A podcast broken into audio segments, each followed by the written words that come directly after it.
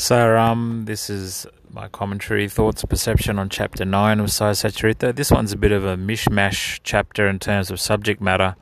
It starts off with the um, the effect of compliance or non compliance with Baba's directions or orders, and then it goes on to the necessary necessity of uh, mendicancy, um, being a sannyasi sort of um, thing, and then and then the last part is the Tarkhad's family's experiences. So it's a bit of a mix up. It's not really, um, you know, I think Hemadpant just put a few subject matters together here that he felt would fit well in one chapter, but then not so interrelated, but that doesn't really matter.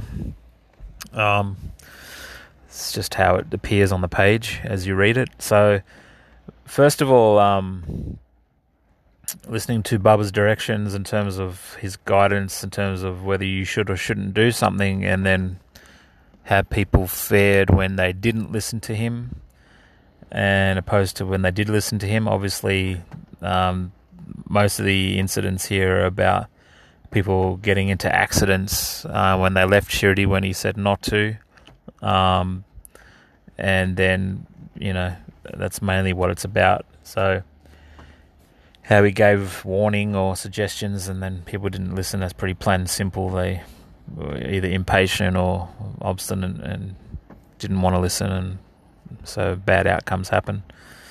Um, that can be said for many things in life when people give you advice and you go against it, um, or even your own inner. Your, more importantly, your own inner feeling is when you go against yourself. Um, that obviously doesn't breed good results at all. Um, so obviously it gives you lessons which you can learn from, but the results often you know might not work out so great. Uh, so anyway, that's one. Um, then the necessity, um, the necessity, I'm sorry, of mendicancy. Obviously, they say that there's certain qualifications for people taking up sannyas, and um, being a mendicant or a, sadhu is that they have to have surrendered everything um, and they're on that quest um, or that path of self realization, and then it's up to the householders to provide for them because they keep that divine culture strong in that you know in whether it's the country the the state the city, the town, the village, they, they keep that, that, that divine light burning. So it's up to the householders to look after them, which I, I, I can see the, the, the, um, the necessity of that and the importance of that.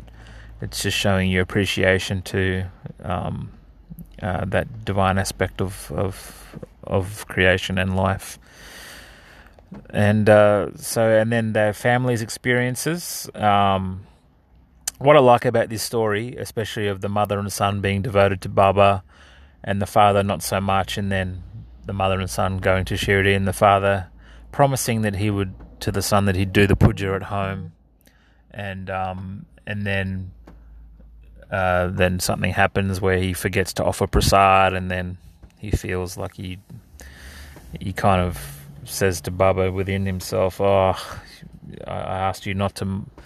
Make this just a, a ritual for the sake of it, and uh, you know, and then you know now I feel I've you know messed up, and it's really you know um, a good lesson there that um, you know when you off when you offer to do something. Um, really, the the onus is on you. You can't just um, put it on on somebody else if you messed up. I mean, it's it's your responsibility and um, that's a, a, important lesson about that. And then obviously the um, uh, the the devotion that the wife, Mrs. Tarkhad, had towards Baba, about the prasad that she offered, and um, when one day her she had nothing, she really wanted to offer Baba something. Uh, she had nothing at all in the house except this one sweet uh, that had already been offered, but she was like, well I have an opportunity to actually offer it to Baba through somebody else and for him to eat this prasad. So let me take that opportunity, and she did, and and then Baba was waiting for that. He he knew the pure heart intentions of his devotee, and he and he wanted to eat that. And that's the beauty of those examples of when people offer prasad, and um, somehow sometimes they offer it with such purity of heart.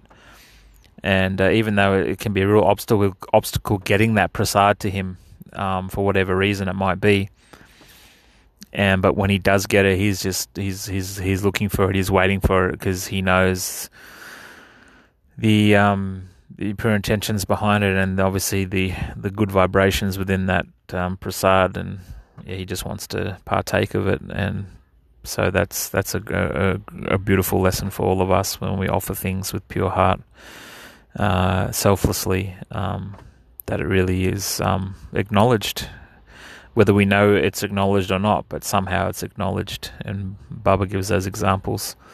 So, yeah, chapter 9, a uh, bit of a, a mix up of subject matters, but um, some, some great little uh, um, lessons to take out of it. Mm-hmm. We'll see you in chapter 10. Sai Ram.